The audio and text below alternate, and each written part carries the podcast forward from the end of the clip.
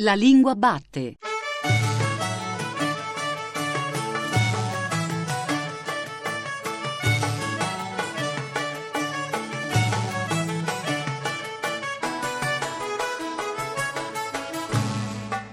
Buon pomeriggio, buon pomeriggio da Giuseppe Antonelli e benvenuti o bentornati anche oggi alla Lingua Batte, il programma di Radio 3 tutto dedicato alla lingua italiana. E ci è già capitato, qui, qui nel nostro Sabato del Linguaggio, di ricordare alcuni anniversari importanti, dedicando delle puntate di volta in volta a Gadda o a Galilei o come faremo presto anche a Manzoni e alla loro particolarissima lingua. Oggi per una volta ci dedichiamo a un anniversario privato, per così dire privato, ma certo non meno sentito. Martedì 15 aprile Hollywood Party, cioè la voce del cinema alla radio, la trasmissione di Radio 3, compie 20 anni. Infatti, oltre ad andare in onda, come sempre alle 19, sarà protagonista di una serata speciale che andrà in onda in diretta dalla sala A alle 21. Bene, anche noi, qui alla Lingua Batte, vogliamo festeggiare a nostro modo, festeggiare i colleghi e gli amici che lavorano a Hollywood Party. Dunque, oggi alla Lingua Batte parliamo di italiano del cinema e nel cinema e lo facciamo con degli ospiti speciali.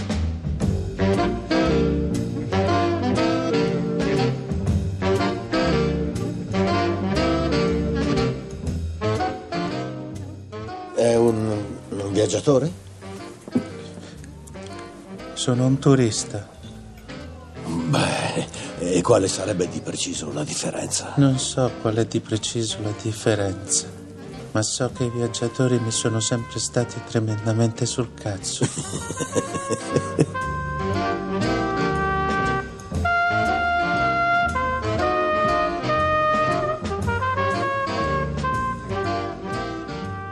Sceneggiatore e scrittore, Umberto Contarello ha lavorato con molti tra i più importanti registi italiani, Salvatore, Mazzacurati, Piccioni, Amelio, Bertolucci e da ultimo Paolo Sorrentino, con cui ha scritto This Must Be the Place, David di Donatello 2012 per la migliore sceneggiatura e, come tutti penso sappiano, La grande bellezza, premio Oscar 2014 per il miglior film straniero. Dal suo romanzo Una questione di cuore, pubblicato qualche anno fa da Filtrinelli, è stato ricavato nel 2009 il film di Francesca Archibugi.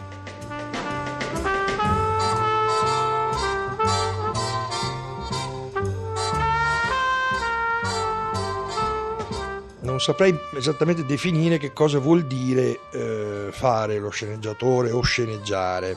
Mi ricordo che eh, in certe belle lunghe chiacchierate con Scarpelli lui odiava il verbo sceneggiare, odiava il verbo sceneggiatore, la parola sceneggiatore. Penso che sia una di quelle parole che assumono significato eh, in base a, a, come ciascuno la interpreta o, o, o, indossa. Spesso si dice che è un artigiano, no? però gli artigiani eh, costruiscono cose diverse. Ecco, io penso che mm, uno sceneggiatore sia quello che, eh, che si definisce in base a come declina questa faccenda un po' facile e un po' misteriosa che è pensare una storia, scriverla, far nascere un film. Ecco. Ma appunto quanto conta in una sceneggiatura la storia e quanto invece la lingua, le parole in cui sono scritti i dialoghi? Io penso che mh, mm, mi sforzo di scegliere le parole che mi piacciono perché penso che siccome la sceneggiatura è in fondo un progetto sotto forma di parole di qualcosa che non c'è,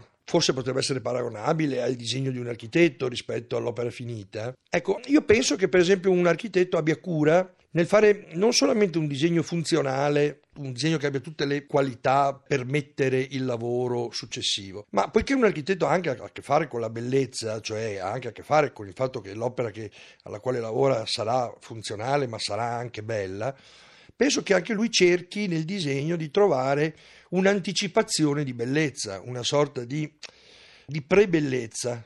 Scegliere le parole belle è una condizione per la quale avvicinare la distanza fra un progetto alla sua opera, ecco, alla sua opera realizzata. Ma l'architetto va anche in cantiere, lo sceneggiatore segue le riprese, interviene, riaggiusta i dialoghi su misura rispetto all'attore, rispetto alle nuove esigenze che si vengono a creare mentre si gira? di solito no. Il momento delle riprese sono, è un momento a tutti gli effetti di un'altra scrittura e quindi deve in qualche modo essere una scrittura che dimentica la scrittura precedente. La ripresa è sempre, essendo una, una sovrascrittura, è sempre anche una cancellazione, quindi è sempre anche un tradimento. Non si può tradire davanti al marito o al coniuge perché non può avvenire, quindi è meglio che gli sceneggiatori stiano lontani dal luogo del tradimento. Adesso anche per gli amici del bar diventerò qualcuno. Non sono più Alain Delon, il bello, il fallito. E adesso sono quello che ha rubato la lingua del santo. Qui alla Lingua Batte non potevamo non citare, per tante ragioni, ma anche per il titolo, La Lingua del Santo, regia di Carlo Mazzacurati. C'è un passaggio da una gesta e dottrina del serafico dottore Santo Buonaventura del 1793 che dice tolte le sagre reliquie del sepolcro sotterraneo dove avevano esse riposato per il corso di 32 anni, fu ritrovata la lingua del santo taumaturgo intatta, fresca, flessibile, rubiconda, come se appunto fosse di un uomo vivente. Invece nel film eh, i personaggi si dicono che è nera, fa anche un po' schifo. Che lingua parlano i personaggi della lingua del santo? Allora, innanzitutto, nella storia del nostro cinema ci sono pochissimi sceneggiatori che hanno inventato o che sono, meglio, o che sono su due occhi di donna. Eh, così riconoscibili per la lingua dei loro personaggi. Cioè la lingua, eh, nel senso proprio la lingua parlata dei film, fra le altre io userei un'espressione diversa, il suono di un film, inteso come appunto musica delle persone che parlano in un film. Io credo che solo Age Scarpelli siano riusciti a inventare lingue vere al punto da essere così riconoscibili, così legati proprio, in questo caso, alla loro vera arte. Nella Lingua del Santo, che è un, un, un film che per certi aspetti è anche un, non dico un omaggio, ma insomma una, un'onda lunghissima di, di, di, quel cinema lì, c'è una lingua che classificherei amicale, nel senso che è una lingua dedotta da una specie di lessico familiare che nasce attraverso così poi ovviamente delle trasfigurazioni, delle, anche delle mitopoiesi, perché poi no, una, quando si parla di ricordi, di amicizia, di lessico familiare, c'è dentro anche l'idea della formazione di una lingua mitologica un po', no? In questo senso loro parlano una lingua un po' che ha il suono della lingua, forse della, della gioventù che abbiamo vissuto a Padova in un certo periodo, e che poi in qualche modo ognuno di noi si è portato eh, dietro come, come, una specie di, di, di zainetto. Ecco. Toro, bestia da riproduzione, la mucca inseminata da questa bestia, dare altra mucca che produce 40% latte in più di prima, capito? Non capire. A proposito di omaggi, in omaggio a Carlo Mazzacurati, scomparso da poco, citerei anche Il Toro. Il Toro che tra l'altro aveva la colonna sonora di Ivano Fossati, che sarà ospite di questa puntata. Nel Toro invece il problema era, soprattutto in alcune scene, far parlare, far comunicare personaggi che parlano lingue diverse. C'è in particolare Diego Batantuono che si arrabatta, parla all'infinito. Ecco, in quei casi la lingua bisogna veramente inventarsela? No, quelli sono i casi più facili. Tutti i colleghi vorrebbero sempre avere a che fare, avere, mh, mm, lavorare su, sul canone di un italiano all'estero, perché, o anche all'inverso, di un personaggio eh, non italiano in Italia, come in Vesda per esempio. Perché le lingue di solito, diciamo che si mettono in bocca ai personaggi in un paese diverso dal loro, sono delle lingue sempre molto più belle delle lingue dei personaggi che parlano la loro lingua. Questo perché la semplificazione che non è mai realistica, ma è un'invenzione anch'essa, cioè noi inventiamo una lingua semplificata. Ora, la lingua più semplificata è, più mostra una sua filigrana. A proposito di italiano e lingue straniere, un film come This Must Be the Place, quindi con un cast tutto internazionale, è stato scritto in inglese o in italiano?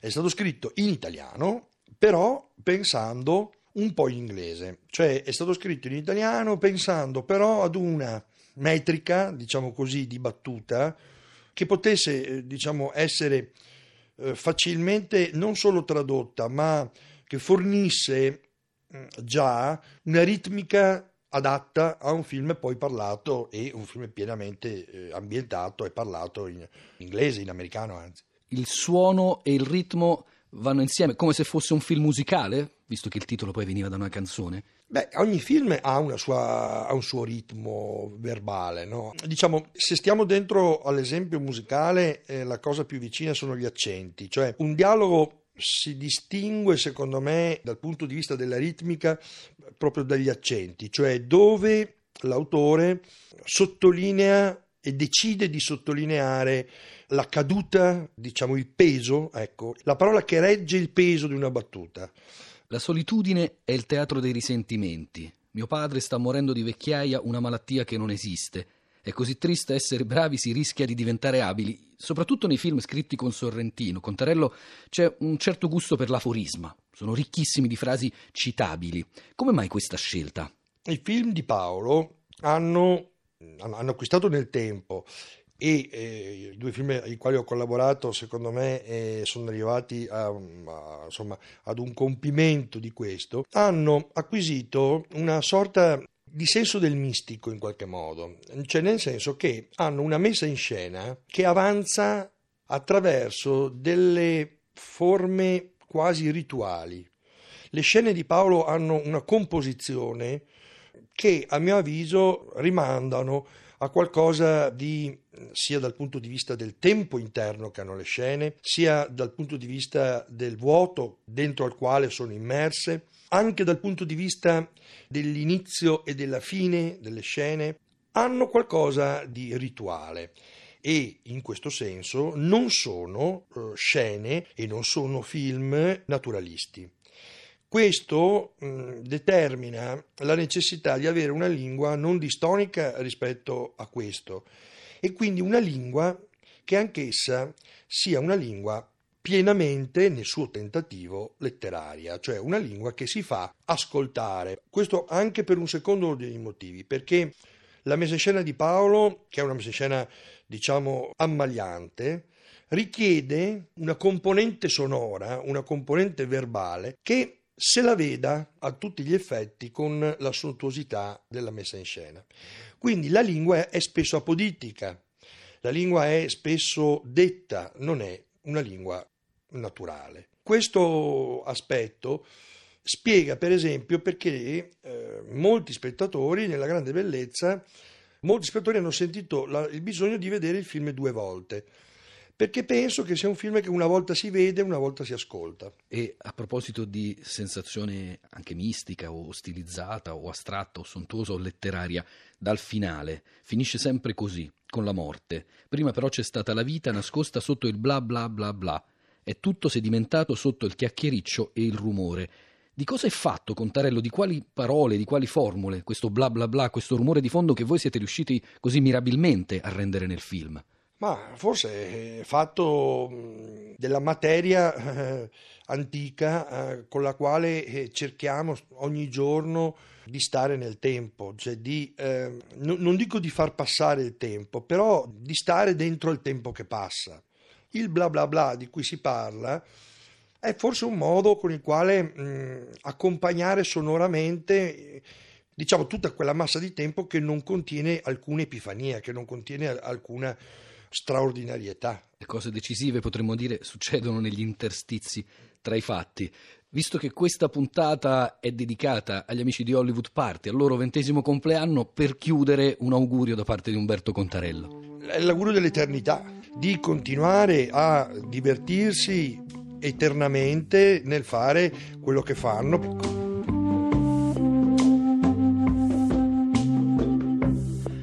La più consistente scoperta che ho fatto pochi giorni dopo aver compiuto 65 anni è che non posso più perdere tempo a fare cose che non mi va di fare.